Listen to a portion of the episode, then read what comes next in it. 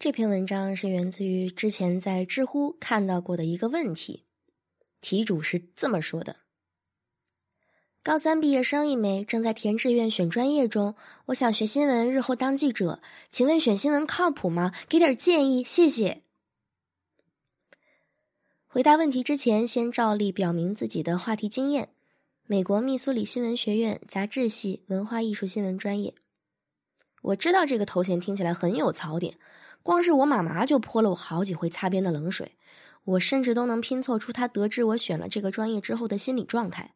杂志纸媒没落，首当其冲，不靠谱；新闻累死累活还不挣钱，更不靠谱；文化艺术穷要饭的，总之就是不靠谱。杂志系文化艺术新闻专业，呵呵，不靠谱的全炖一锅了。知道这种思维方式听起来像什么吗？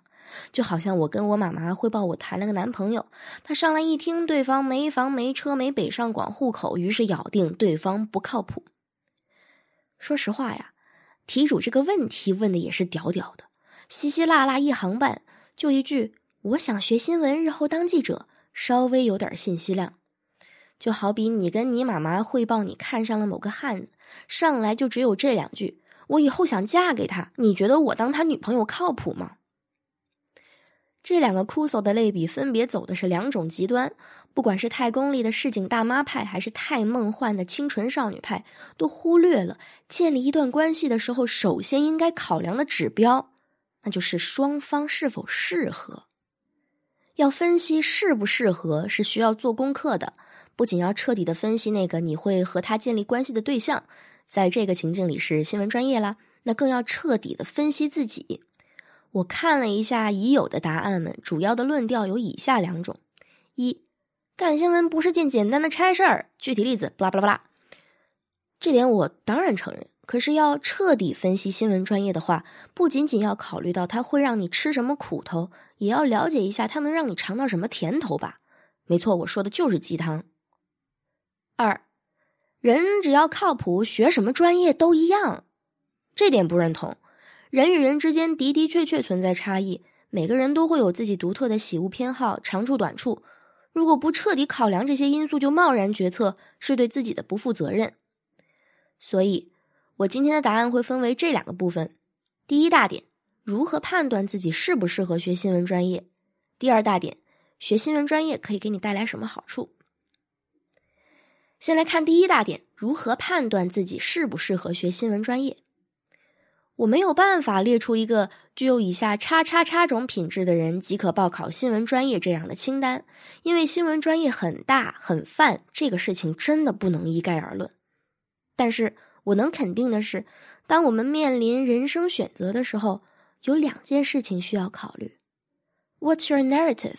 What's your calling? 你的 narrative 是什么？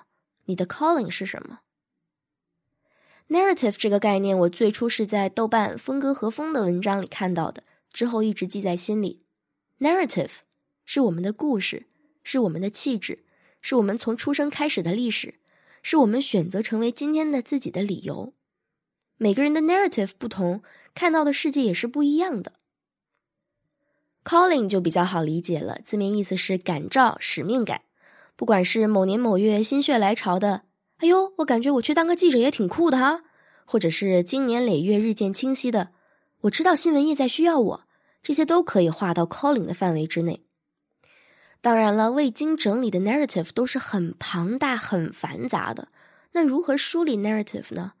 我建议找一个夜深人静的晚上，把自己关在小房间里，拿出纸笔，好像明天不会到来那样，开始写自己的人生，总会理出一条轨迹的。我总觉得，writing opens things up，写下来很多事情就自然而然清晰了。如果你在新闻专业下面的某一个分支里能清晰的感受到自己的 narrative 和 calling，擦出了焦点，那你就不妨听从内心选择这个专业吧。现在回头看一下我的 narrative，其实很简单：九个月大识字，据我妈说是手里只要有小人书就不哭不闹的乖宝宝。不但喜欢看故事，晚上还要听着故事录音带睡觉。再长大一点，进了幼儿园，开始讲故事了。再后来会写字了，就开始自己编故事、写故事。此后持续了很多年。在我大学的最后一个学期，我开始了我的 Capstone 课程。在第一节课上，教授问了每一个同学的名字，在得到每一个回答之后，他都认真的叮嘱道：“那是你的第一个故事。”他说：“故事。”这个我从出生开始就和他纠缠不清的词语，所以当时我就知道我来对地方了。第二大点。学新闻专业可以给你带来什么好处？至少我觉得是好处。一，但凡是我想知道的事情，我就一定会有办法知道。不得不说，这个专业会迅速提高一个人的信息搜集能力，同时也重塑了我们对信息的欲求。我知道自己有能力满足自己的好奇心，所以我不需要去压抑它，甚至可以让它恣意的流淌。这种感觉很爽的。有的时候，这种欲求已经超越了专业或者是职业所需，而变成了一部分人格。我们都渴望建立信息优越感，都享受那种用信息把自己武装起来的快乐。同时，我们也在渴望着旗鼓相当的对手，就像一个聪明人在等待着另一个聪明人的出现，仿佛我们能跟他们谈一场斗智斗勇的恋爱。我觉得这种人格很性感，就好比。我觉得谢耳朵很性感一样。二，你们是新闻工作者，你们不能相信任何人。这话乍一听有点重，但这的确是一个教授曾经在课上说过的话，以此告诫我们不要停止怀疑。新闻业是一个负责信息流通的行业，它的第一道门槛就是学习鉴别信息，哪些是必须放行的。哪些是值得放行的？哪些是不管放行与否都无伤大雅的？哪些是万万不可以放行的？诸如此类。其中最直白的一条准则，就是在确认此信息符合事实之前是不可以放行的。作为这个庞大行业里的螺丝钉，不管你是记者还是编辑，最起码应该做到的，就是让那些从自己手上放出去的信息经得起验证。所以，我们需要列出自己的消息来源来表明我们的态度。至于来源不明的信息，我们有理由怀疑它的可信度较低。在这个信息爆炸的时代，好像所有人都能当信息提供商，动辄就能够拥有颇具规模的受众群。有的时候，我看到我爹妈在微信朋友圈里面分享的一些文章，通篇都在用一些来源不明的论据来证明一个。披着事实的皮的观点，通常是地图炮，这让我觉得无比的难过。我认为人的注意力是很有限的资源，应该得到尊重，而不是消耗在不符合事实的信息上，因为这类信息容易助长偏见和误解，而这两者恰恰是阻止沟通的元凶。我认为沟通是人类社会建立和发展的根基，人与人是很不一样的。只有沟通才可以理解，才可以更顺畅的共同生活。所以在清晰的认识到这种个体之间的巨大差异之后，我发现概括是一件很危险的事情，它很容易发展成以偏概全，而这恰恰是对我们的同伴的不尊重。三，不要相信，也不要不相信。接在上一条之后，看起来似乎有点矛盾，其实相信和不相信是一体的。目的地都一样，就是在心里抱有成见、抱有预设、抱有判断。有的时候，我们会基于以往的人生经验，快速的在心里对新接触的人事物下结论、做判断，并不是说在心里有一杆秤不好，可是这杆秤确实会把人事物分成很多群。人类的本能是趋同的，所以我们会回避那些我们所不认同的人事物，而这就会导致各式各样的差异之间不能互相理解。久而久之，就可能演变成矛盾激化。不轻易下结论，不轻易做判断，是在心里保留了一丝交流的可能，是对这个多元的世界的包容。你不是来评判的，不是来争辩的，不是来摧毁的，而是来倾听的，而是来求实的，而是来理解的。这是俄勒冈大学一位教授提出的对于新闻采访的要求。我觉得也是对新闻工作的要求，同时也可以是一种非常值得敬佩的人生态度。四，不用害怕自己显得很蠢，因为不停的问陌生人问题这种事情已经足够蠢了。但是，可以蠢的有价值一点。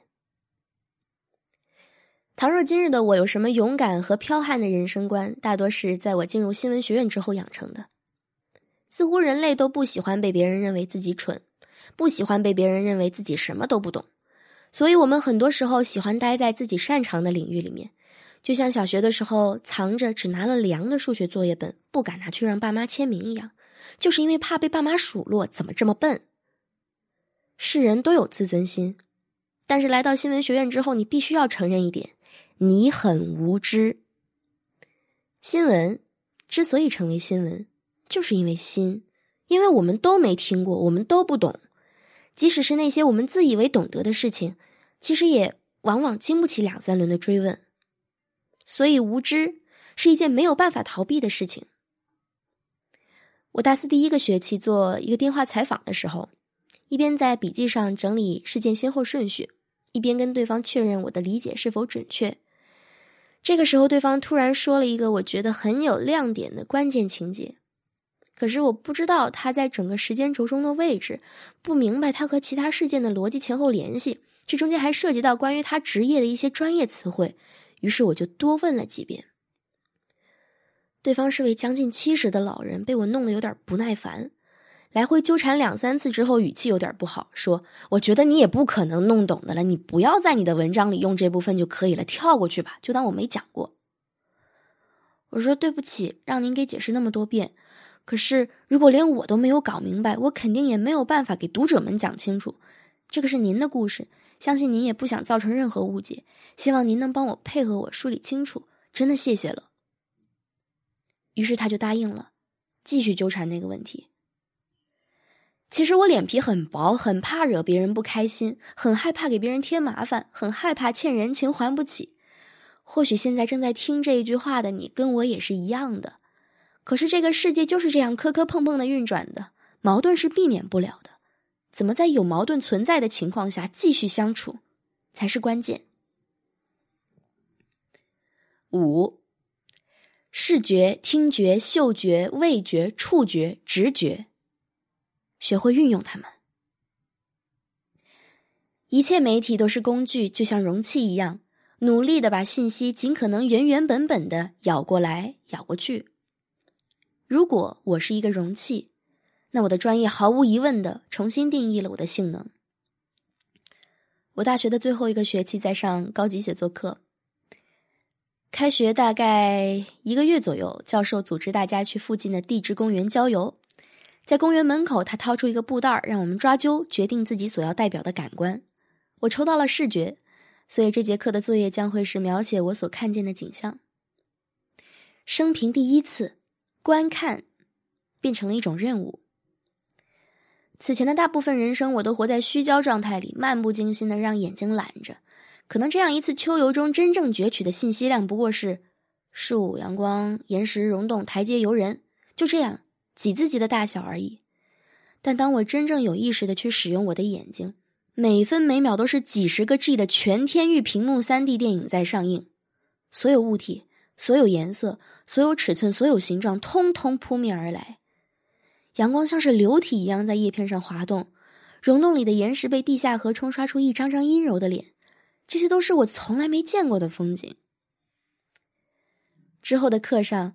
教授让大家朗读出自己的描述，那就像是一场感官盛宴，所有人都因为参与其中而格外兴奋，在彼此的文字中比照着当天的自己，无论是自己留意到的，还是自己错过的。从今以后，即使是在很多很多年以后，即使是在我的感官已经远不如今时今日这般灵敏的以后，我也要用力的感受。毕竟。这是生而为人最美好的一件事情。